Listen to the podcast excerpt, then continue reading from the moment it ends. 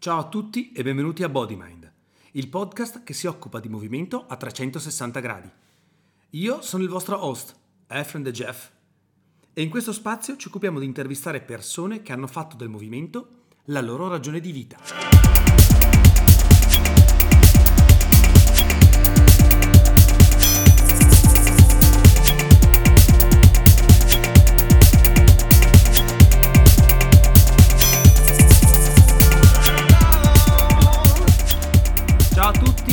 Amici di BodyMind e benvenuti a questo nuovo episodio del podcast. Sono oggi con una mia carissima amica e la cosa mi mette anche un attimo in imbarazzo perché non so se utilizzare un, mm, uno stile da presentatore ufficiale o da, o da cazzaro come sarà probabilmente durante l'intero episodio. Comunque, sono qui con Melissa Valtulini che è ed è difficile da, da, definire adesso la Meli perché è tantissime cose in una. È psicomotricista, è una performer di teatro danza, è una coreografa ed è una Pilates teacher. Insomma, tanta roba e scopriremo come tutte queste cose possono stare assieme e quindi niente. Ciao Meli! Ciao a tutti, ciao Jeff, grazie Ciao. per l'invito. Ci mancherebbe. Se non, se non invito te, veramente non so chi invitare a questo, in questo spazio. Dici? Allora, eh, vogliamo partire dall'inizio. Vuoi raccontare a chi purtroppo non ti conosce, ma presto ti conoscerà, qual è stato il, il tuo percorso e come sei arrivata ad essere quello che sei oggi? Mm. Beh, bella domandina così per iniziare. eh? Ok, quindi in sintesi. Allora, in sintesi mm, mi vengono in mente subito delle immagini, ok? Quindi mi viene in mente ehm, delle immagini legate alla mia infanzia, quindi io piccolissima, che ho la possibilità di correre e giocare in spazi enormi, perché ho la fortuna di essere nata e cresciuta in campagna, in una cascina grandissima con una grande aia e la possibilità realmente di sparire da sola allo sguardo dei miei genitori, andare a giocare dietro le stalle, dietro i capannoni, ma anche la possibilità di inventare continuamente un sacco di balletti con tanti amici immaginari e, o i miei cani. E, mm, e poi altre immagini che mi vengono in mente sono due incidenti, quindi sempre io che in uno dei miei giochi cado e eh, quasi mi, mi ficco una, una bacchettina di quelle girandoline del vento, no? Che quelle tutte colorate, ecco, non so se è presente. Sì, certo. se, ecco, sempre fuori, cado e quindi quasi me la ficco nell'occhio, in realtà invece poi non è successo. È stato un piccolo incidente, nulla di che.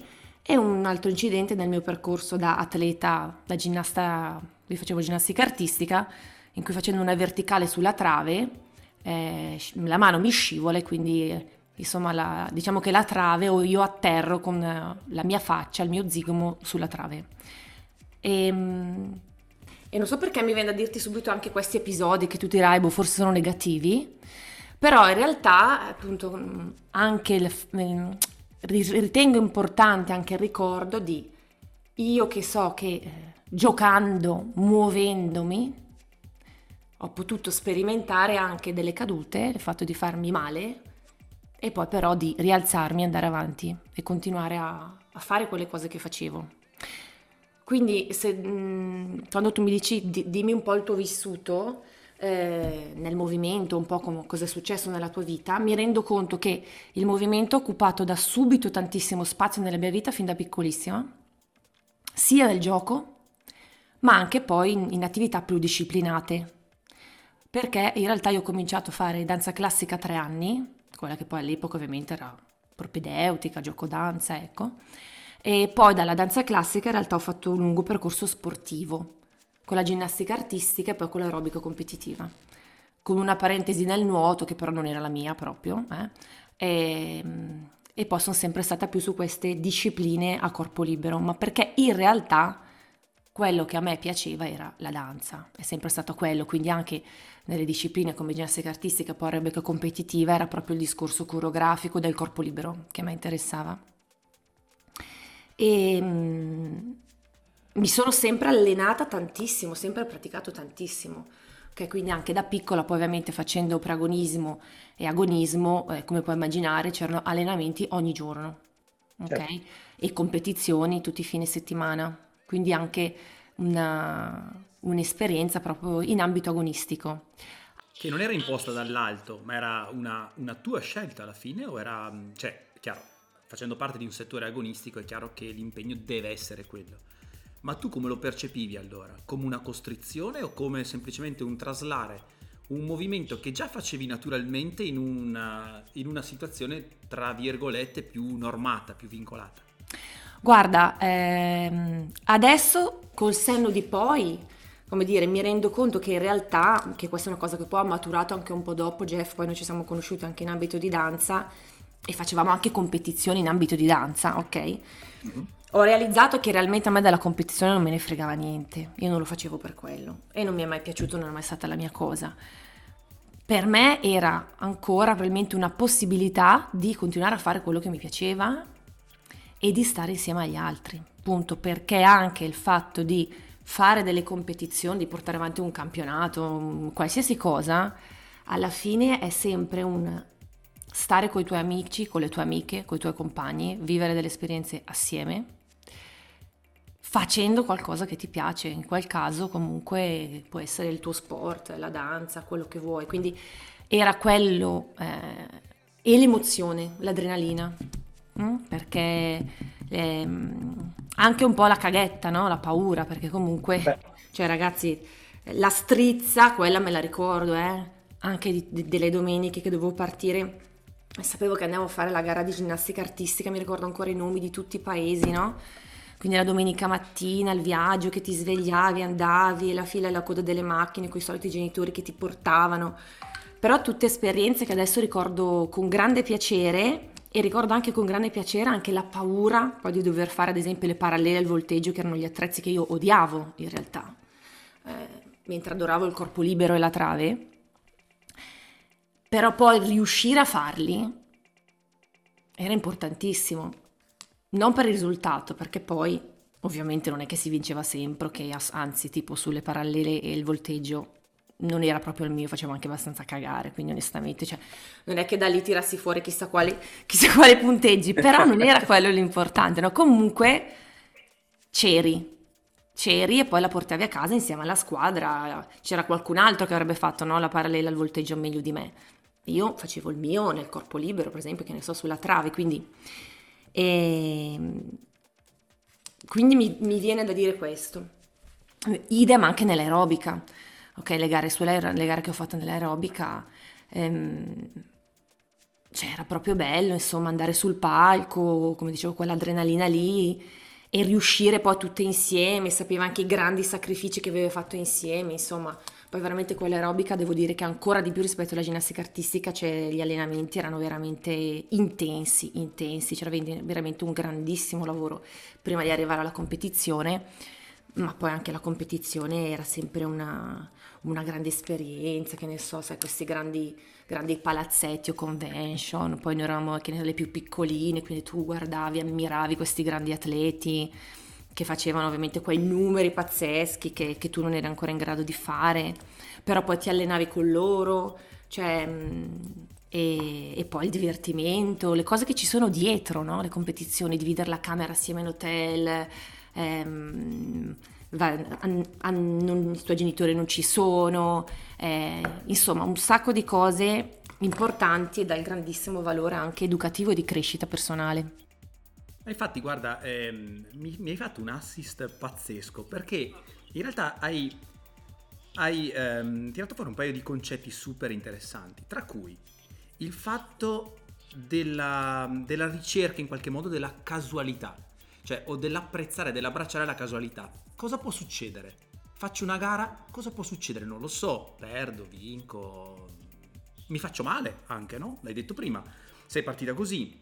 Cioè abbracciare il caos come elemento di crescita fondamentale, che è una cosa su cui torneremo dopo perché io cioè, devo chiederti delle cose riguardo anche al movimento e all'educazione al giorno d'oggi, dove in realtà oggi c'è questa ricerca quasi di um, annullare il caos, annullare la casualità per rendere tutto standard. Correggimi se sbaglio, se, o se è un'impressione mia.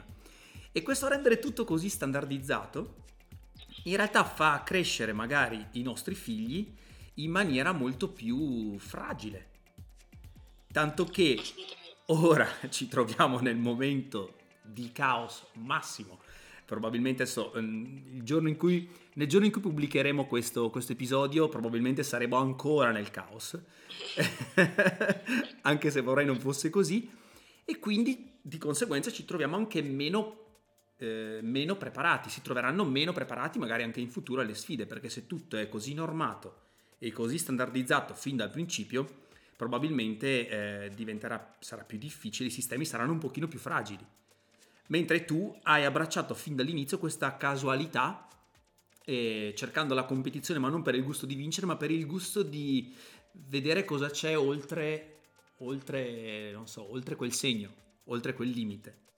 Sì. Ti ritrovi? Sì, no, mi ritrovo perché dopo è ovvio che per carità vincere è bello, fa piacere a tutti, non è che dopo vincere non sia un obiettivo e eh, non sia una cosa augurabile, però in realtà è la sfida che hai con te stesso, no? Secondo me è che io sentivo molto, cioè tutte le volte che sapevo che dovevo andare a fare una gara, soprattutto con la ginnastica artistica, cioè io sapevo che dovevo vincere una mia resistenza, una mia paura io dovevo sfidare me, era con me, perché comunque poi alla fine qualsiasi cosa che facciamo in realtà lo sappiamo, che il, il giudice più grande con cui abbiamo a che fare è dentro di noi, no? è in noi stessi, qualsiasi cosa che noi facciamo.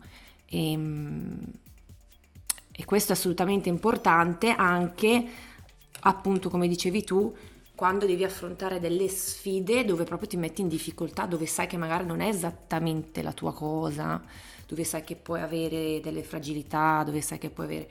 Dopo non è che uno lo deve fare sempre e per forza, giustamente ognuno deve anche rispettare i, i propri tempi, deve, deve riuscire a restare in ascolto, però ogni tanto io sono del parere che, e vedo che con me funziona, funziona tuttora, il mettermi in difficoltà in qualche modo in una situazione che non è confortevole è importante e mi aiuta e per me anche questo si tratta di movimento.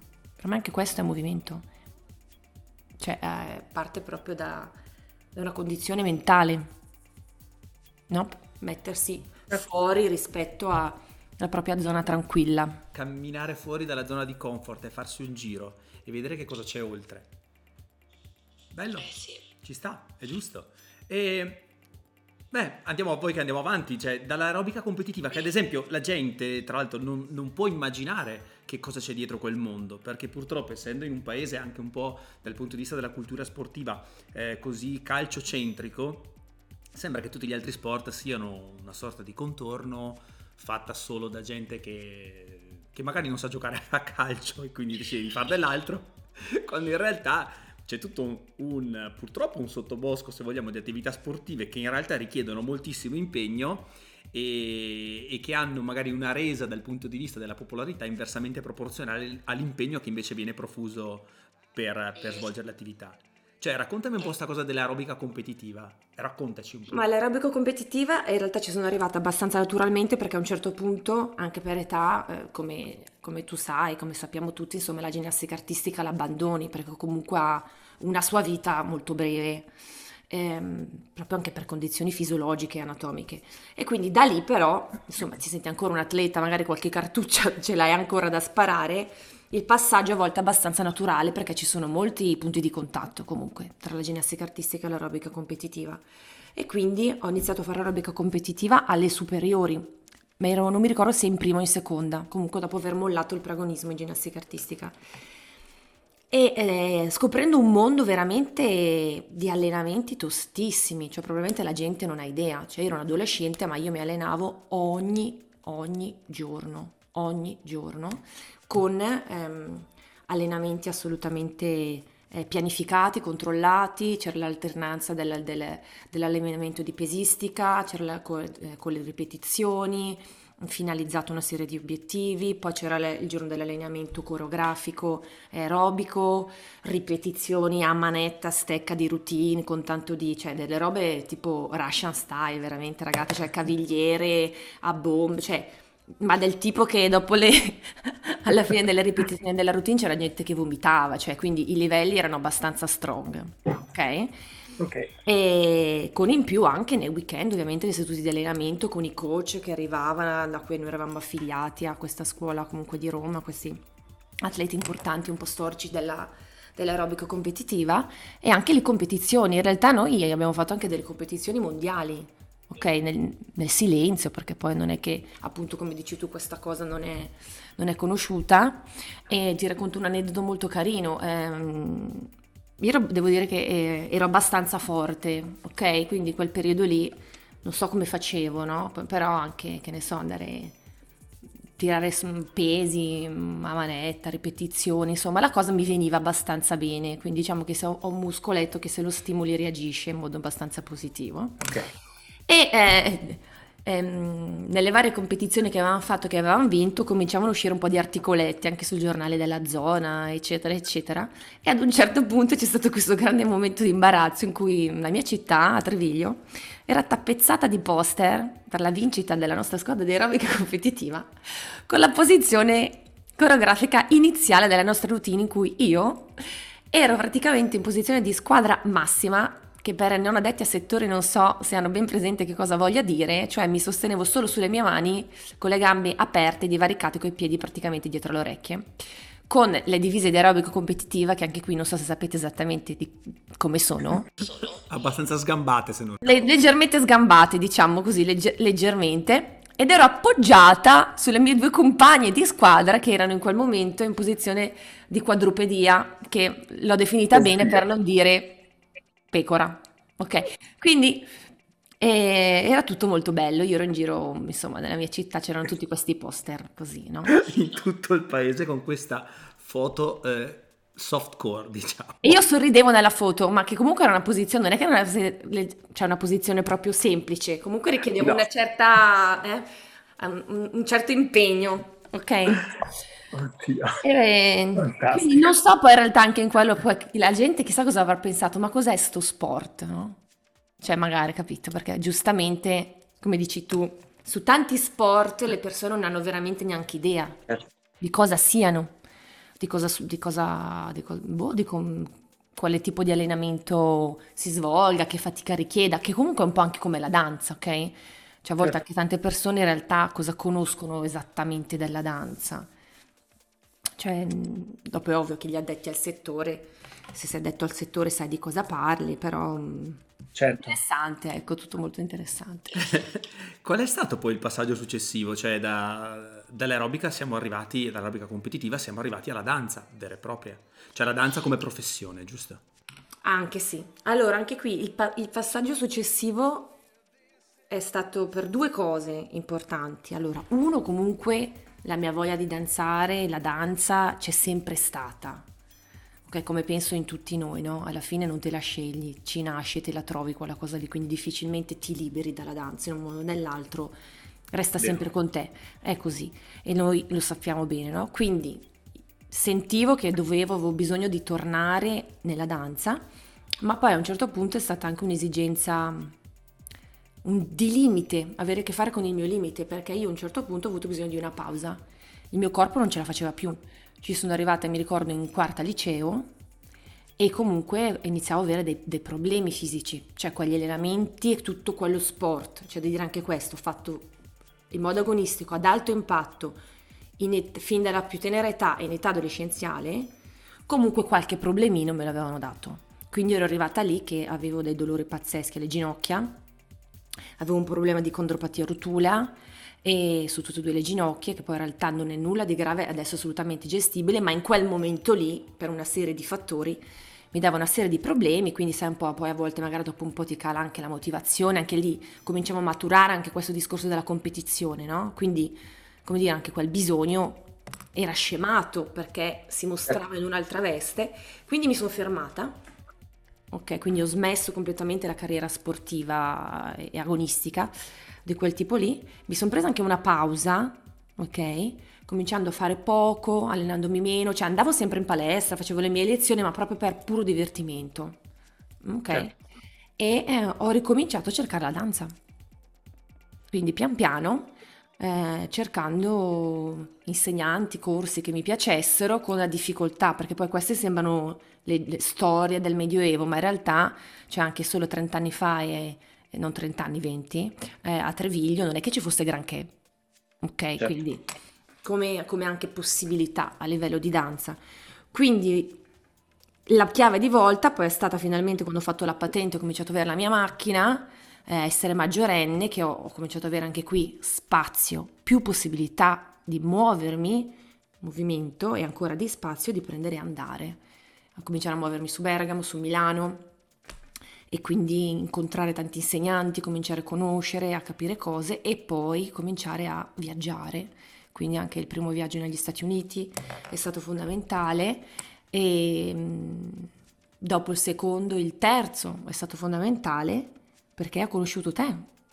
È vero. Eh, la Sì, esatto.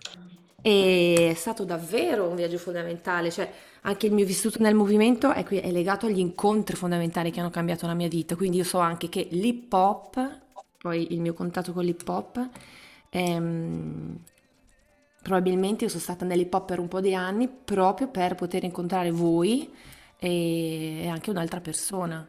ehm, e- che è Federica Loredan e eh, che sono questi due, due incontri fondamentali per me nella mia vita perché poi da voi sono arrivata anche a Verona e quindi ci sono state una serie di altri anni, di altre conoscenze, un ritorno alla competizione con l'hip hop, ma che comunque non era la mia strada, cioè io anche lì, tu lo sai, lo facevo perché mi divertivo come una pazza, Certo. a fare la scema fondamentalmente con le mie amiche e con voi e con il circuito, ma in realtà eh, sì, ti ripeto, era bello vincere, ma non c'era in me quella, quella molla lì competitiva, tant'è che anche il discorso underground in me è entrato fino a un certo punto, un po' ovviamente perché lo ammetto senza problemi, non ce l'ho quelle skills lì, non ho, non ho quella, quella scimmia lì sulle spalle, eh, come a Sì. volte si dice, ma anche perché nelle, nelle poche esperienze, poi che avevo fatto anche di, eh, di battle, pochissime, una o due, ehm, non ho provato piacere Certo. ok? Ma eh, anzi, eh, ho provato altro e ho vissuto subito dei meccanismi, delle situazioni che mi ha fatto capire, no, questa roba non è per me. Mm? E, e l'altra esperienza fondamentale, perché poi ci sono dei nodi cruciali, invece è stata nel 2005, il 2005 è un anno fondamentale perché è l'anno in cui ci siamo conosciuti noi negli Stati Uniti, Sì. e poi è stato l'anno in cui io ho incontrato il teatro. Eh, grandissimo incontro che da lì ha cambiato la mia vita completamente. Quindi è stato quello veramente che poi mi ha aiutato da lì a, a- mi ha messo sulla strada giusta, ritengo per me, rispetto a cosa intendo io fare col mio corpo nel movimento. Perché ho quella formazione teatrale, tra l'altro anche lì a proposito di incontri, è quella che per via traverse mi ha portato a conoscere mio marito. E, eh, ma Che non poi- è un attore. che non è un attore, non c'entra Attore. niente, no, no, no, ma è solo perché è amico di amici. Io lì ho conosciuto una mia amica che mi ha fatto conoscere mio marito, ok? Quindi però arriva tutto dal movimento. Ma poi attraverso il teatro io ho cominciato a conoscere, a capire, a sperimentare che cosa volesse dire la danza contemporanea realmente, che cosa volesse dire il teatro fisico, che cosa volesse dire teatro danza. Fino a prima non ne avevo assolutamente idea ok? Ma zero proprio, perché anche tutte le volte che io giravo nelle scuole di danza, ne ho girate anche io tante, o stage, come...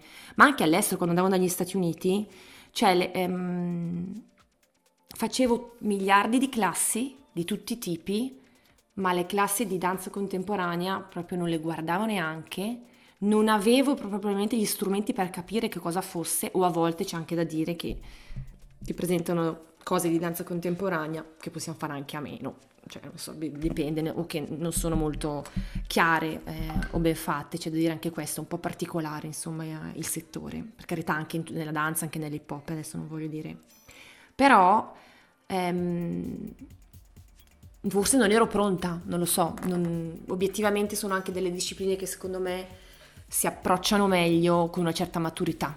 Esatto, sì. Quando hai più strumenti effettivamente per capire cosa stai facendo. perché prima le approccio in un altro modo e lì ero pronta e il teatro è stata perché comunque sicuramente, anzi lo sai anche tu, le formazioni teatrali, soprattutto all'inizio, una sera formazione teatrale parte dal corpo, non parte dalla parola, quindi comunque tutta la prima parte, quel primo anno molto intenso di formazione era assolutamente corporeo, ok? Era, era movimento, era teatro fisico, era corpo in relazione, era, mm, era ascolto, era decostruire, destrutturare, era entrare appunto in questo canale di un corpo espressivo. Guarda, io ho una, ho una piccolissima esperienza teatrale rispetto, rispetto, alla tua, di laboratorio teatrale. Io ho frequentato per, um, per tre, tre, anni un laboratorio teatrale, semplice, eh, di provincia, proprio qui, vicino a casa mia, eh, anzi vicino a casa dei miei che eh, però a posteriori, eh, se io dovessi, mh, mm, eh, non so, definire il peso specifico di quell'esperienza, per me ha avuto un peso specifico enorme. Tanto che nella mia testa, adesso lo chiedo a te, ma penso di conoscere già la risposta, io lo render, renderei proprio il percorso del laboratorio teatrale obbligatorio, cioè una, tipo come una materia non so come dire, sì, ehm, parlando di, di, di, scuola obbligato dell'obbligo, direi come, non so, con la stessa importanza che ha lo studio della matematica o dell'italiano. Perché per me è stato, non lo so, cioè mi ha reso quello che sono oggi, che posso essere giusto o sbagliato, o una persona buona o cattiva, ma sicuramente mi ha dato un upgrade, perché era un bambino molto timido, un, mi ha proprio modificato radicalmente e mi ha permesso di avere un vissuto migliore. Ti chiedo cosa ne pensi, ma probabilmente... Sì. Hai ragione, hai ragione. Dopo... E tocchi anche un tasto dolente, no? Visto il momento che stiamo vivendo, perché realmente il, il, il teatro è, è fondamentale. Non riesco a trovare una parola giusta per descrivere l'importanza che ha il teatro nella socialità, nella comunità e, ehm, e anche a livello assolutamente formativo, anche se uno non se la sentisse o per mille motivi poi non riesce nella sua vita a fare un percorso teatrale, però tutti dovremmo riuscire a frequentare il teatro, ok? E, e, e, questo infatti è molto indicativo invece di, al di là di quello che sta succedendo adesso con il covid, però comunque lo sappiamo che comunque già prima in Italia abbiamo una serie di fatiche, ok? Eh, per tantissimi motivi, ok, diversi, adesso sarebbe un discorso lunghissimo adesso da aprire, rispetto alla percezione, al, alla partecipazione, al sostegno che si dà al teatro, alla cultura teatrale. La cultura teatrale a 360 gradi, come dici tu sia, puoi farlo tu personalmente e puoi frequentarlo, sapere che esiste e considerarlo un bene primario, un bene assolutamente primario per, non solo per l'individuo, ma per la società, per la comunità. E sì, è, un, è assolutamente consigliabile, io so, tantissime volte l'ho consigliato, l'ho consigliato. Fortunatamente nella scuola il teatro entra e c'è da anni e potrebbe esserci ancora di più, potrebbe esserci ancora meglio, però il teatro c'è. Però anche è ovvio che Jeff quando tu eh, e credo che sarai d'accordo con me, scegli tu di fare un'esperienza, ha ancora un valore più grande rispetto certo, a quando ti certo. viene imposta, te la scegli e te la vivi e la porti avanti. Eh, però sì, anche per me la formazione teatrale è stata proprio un punto di svolta grandissimo e che mi ha permesso di, veramente di, di scoprire qualcosa di me che non conoscevo e che mi ha portato sulla strada della danza di cui avevo bisogno perché poi io poi da lì comunque mi sono resa conto di alcune cose, ho cominciato a cambiare ehm, anche nel, nell'hip hop, anche rispetto alle mie proposte a, ai miei allievi nelle scuole dove lavoravo, ma ho capito che oh, mi sentivo di aver trovato la mia strada perché dalla, dal teatro ovviamente sono poi passata al teatro danza e alla danza contemporanea perché in realtà anche poi con la mia formazione teatrale non sono andata avanti perché a un certo punto a me non interessava, cioè mi interessava fare l'attrice, poi cominciare a recitare un testo, a lav- lavorare sul testo, quello anche non era il mio interesse, ho capito che mi interessava il corpo e quindi poi ho continuato su quella strada. E adesso siamo vabbè, in, un, in, un, periodo dove appunto le produzioni sono ferme, eccetera. Ma prima che io me ne dimentichi, poi tutte queste cose le metterò anche in descrizione dell'episodio. se uno volesse vedere che cosa proponi sul palco adesso, ehm, che cosa succede, diciamo, che cosa succederà quando ci sarà una nuova normalità, ok? Con, nei, nei, tuoi corsi o con la tua compagnia, puoi dare già i riferimenti eh, per poterti trovare online? Ah sì, allora noi abbiamo la, la compa- la nostra compagnia si chiama Libra e si occupa di teatro danza e il nostro sito si chiama libra-movimento.com e abbiamo anche una pagina Facebook che si chiama sempre Libra, Associazione Culturale Libra e ci siamo anche su Instagram eh, come Libra Movimento. Questo per quanto riguarda noi. E cosa proponiamo sul palco e cosa facciamo? Noi allora adesso siamo eh, stanziali al Teatro Filodrammatici di Treviglio, dove in tempi normali tutti i lunedì eh, iniziamo alla grande la settimana col nostro incontro di teatro danza.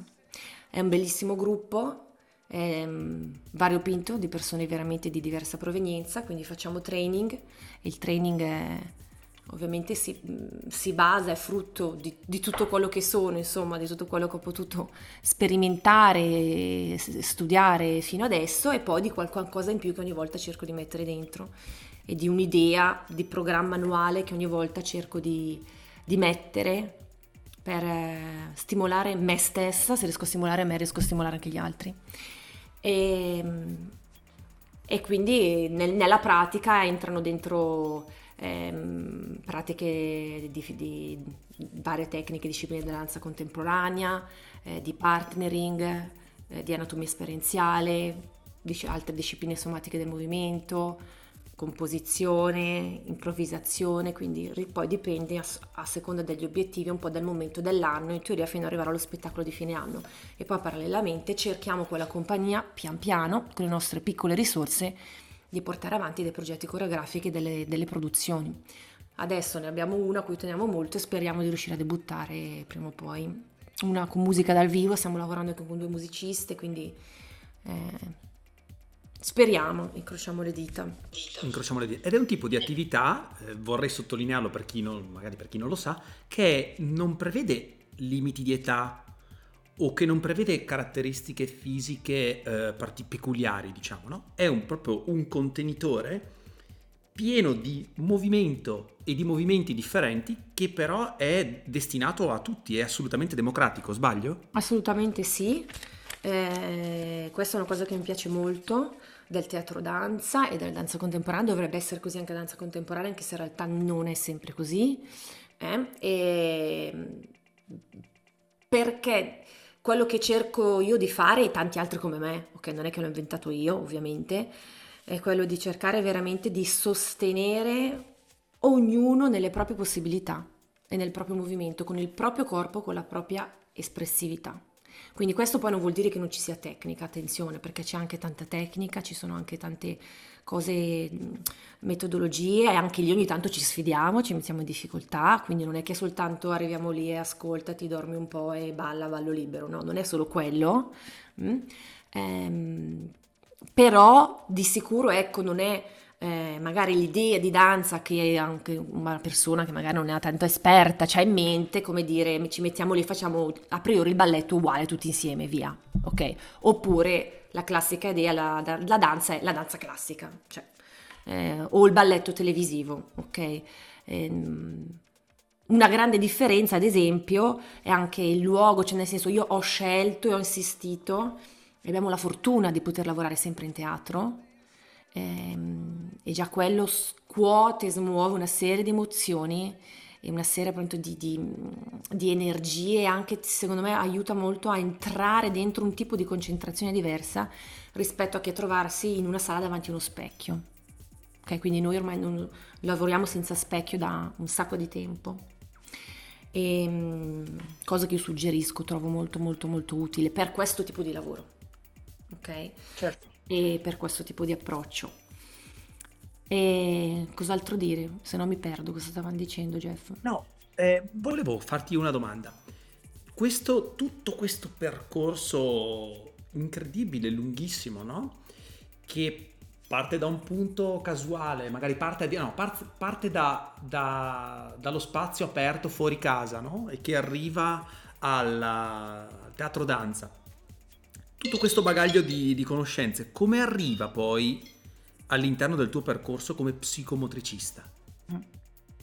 Guarda, ehm, già so- sorrido ehm, perché in realtà quello è un altro grandissimo punto di svolta nella mia vita, importantissimo.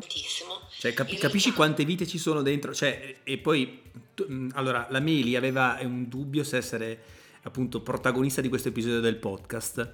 E, invece è già traspare che eh, una persona che riesce a fare in così poco tempo così tanti percorsi è una persona che si muove continuamente, che non sta mai ferma. In realtà tu di- mm, mi viene da dire come è arrivato. In realtà c'era già, ma io non lo sapevo. Però c'era, perché tutto quello che ti ho, adesso- che ti ho detto adesso, cioè il, è tutto quello su cui si basa la danza e il movimento che faccio. Quindi corpo in relazione, contatto, riempire e scrivere lo spazio, un corpo che esprime, quindi un corpo significante, l'ascolto, cioè tutte queste cose sono e il piacere, il gioco, il piacere, quindi quello che ti parlavo all'inizio, sono psicomotricità, sono parte di- della psicomotricità. Quello che ehm, mi ha cambiato e il perché ci sono arrivata è questo, cioè io a un certo punto, mentre insegnavo, perché negli anni ovviamente anche io ho sempre fatto l'insegnante di danza, dal 2003, insomma, cambiando diciamo le discipline che poi insegnavo, però sono sempre stata insegnante di danza dai bambini agli adulti e cambiando il mio modo di insegnare pian piano, mi rendevo conto che mi mancava qualcosa, ok? Soprattutto quando avevo a che fare con i bambini, non capivo cosa, però è come se sentissi che su alcune cose magari ci arrivavo a livello di intuito, che ne so, o, o mi sembrava, magari anche a caso a volte, no? Cioè, non so, butti lì una proposta, cioè voglio dire... È come se sentissi che anche dai bambini arrivavano delle risposte o emergevano dei bisogni che però io non ero in grado fino in fondo di, di di leggere o non mi sentivo proprio super efficace o adeguata rispetto a quello che succedeva. E quindi ho cominciato a cercare delle risposte e ho trovato la psicomotricità, che all'inizio non sapevo neanche io bene cosa fosse, sai, sono sempre quelle parole che senti, anche lì, capito? Boh, anche questa idea, la psicomotricità, cioè tante persone ancora pensano cos'è la psicomotricità, è se un bambino ha un problema vado allo psicomotricista, no? Come se cioè, è un bambino malato, no, non è così. Oppure ginnastica, sport, non è così. E, e quindi sono arrivata a fare una formazione di psicomotricità, prima con un master, poi ho completato una scuola triennale e, e mi ha proprio anche qui ribaltato la vita un'altra volta perché mi ha cambiato completamente la visione in tutto. E, mm, e le cose più importanti, cerco di dirlo concretamente, anche se qui servirebbero otto ore di podcast che mi ha dato, è proprio la possibilità di riuscire, e la moda- è anche una modalità, di riuscire a guardare, a vedere sempre il positivo in ogni persona e nel movimento di ogni persona. Sempre. Non a guardare le cose e le persone rispetto a ciò che non sanno fare o rispetto al, al punto al negativo, ma partendo da che cosa sanno fare. Uno, rispetto per la fatica. Quindi ogni persona ha una fatica, ogni bambino ha una fatica o anche di più, che ha un valore grandissimo e che va rispettata. Mm, Quindi anche questa, quest'altra cosa è importantissima, perché poi anche tutte queste cose poi le, ho ribaltate su di me ovviamente. Quindi hanno anche cambiato il mio modo personale di pormi nelle cose, no? E di vivere.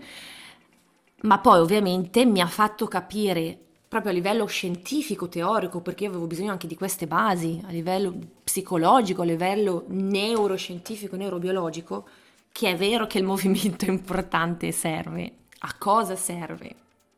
Mm? E, real- e cosa vuol dire il movimento per i bambini? che, e cosa vuol dire il gioco per i bambini. Quindi ho, sono diventata un'insegnante completamente diversa, non nel senso, cioè non diversa, più consapevole. Ho avuto degli strumenti che mi hanno consentito di essere assolutamente un insegnante migliore, cioè e di rendermi conto che quando hai a che fare con i bambini veramente hai a che fare con dei diamanti, quindi potenzialità pazzesche, ma che li puoi veramente rompere. Ok? E quindi quando tu dicevi il teatro dovesse essere obbligatorio, dico sì, come anche la psicometricità per me dovrebbe essere obbligatoria per tutte le persone che hanno a che fare con i bambini. Non dico per forza una formazione completa, eh. ma delle nozioni base, perché realmente anche lì mi sono poi resa conto col senno di poi, ma non che lo facciamo apposta, per carità, uno lo, magari lo fa anche sempre a buona fede, non sa le cose, però tante volte insegniamo ai bambini, che sia qualsiasi tipo di sport o danza, comunque abbiamo a che fare con i bambini e sbagliamo. Sbagliamo. Solo che un conto ci sta se lo fa il genitore o la famiglia in buona fede, a volte in malafede anche purtroppo, però poi un conto se tu che sei un professionista, in teoria sei un professionista che lavori con l'infanzia e con i bambini, non puoi farlo. Poi questo è un altro discorso molto grande perché eh, purtroppo anche solo a scuola, lo fanno tanti anche a scuola perché anche la formazione comunque scolastica ha delle pecche, ok? Qui c'è un'altra, un altro posto, un altro spazio fondamentale dove il movimento manca, è la formazione universitaria. Ok, qui c'è un grandissimo vuoto e non è che non si sa, cioè ci sono luminare persone che continuano a dirlo, ma in tutti i corsi di laurea, di studi, psicologia, scienze della formazione, scienze dell'educazione, non c'è o ce n'è pochissima di formazione corporea, di formazione personale, di, di, movimento, di capire anche esattamente su di te che cosa vuol dire. E questa è una grave mancanza, una grave lacuna. È uno dei messaggi, questo che deve, che quando ho iniziato a dar via a questa piccola avventura, era proprio uno dei messaggi fondamentali che volevo che passasse e cioè che eh, dobbiamo riappropriarci in qualche modo del corpo, perché ehm, tutta la formazione eh, che abbiamo tende un pochino, tende un pochino, tende a dividere assolutamente la mente e il corpo. E, e, e, e c'è una, una predominanza dell'essere mente e ci stiamo dimenticando che, eh, che invece siamo tutto, cioè manca proprio questo, questo concetto di, di, di, di essere, uni, essere, unico. E, ehm, e, la cosa interessante, Meli, è che tutte le persone che, di cui sto raccogliendo appunto le testimonianze, tutte danno lo stesso messaggio, con, attraverso strade differenti, attraverso esperienze diverse, ma il punto è sempre quello, è quello di eh, riappropriarci in qualche modo del corpo e io spero che ascoltando queste parole qua, anche la gente che sta ascoltando e magari è in macchina o magari è seduta sul divano, non lo so, eh, rifletta su questo argomento per i figli, anche per se stessi. Cioè, alzatevi dal divano e ricominciate a riappropriarvi del, del vostro corpo, non importa quale sia la strada. Può essere fare una camminata, può essere fare una corsa, può essere fare un'esperienza di teatro danza, può essere, non so, abbiamo intervistato ormai persone che si occupano, può essere lo yoga, non importa quale sia lo strumento, ma il fine deve essere quello. Sono d'accordissimo.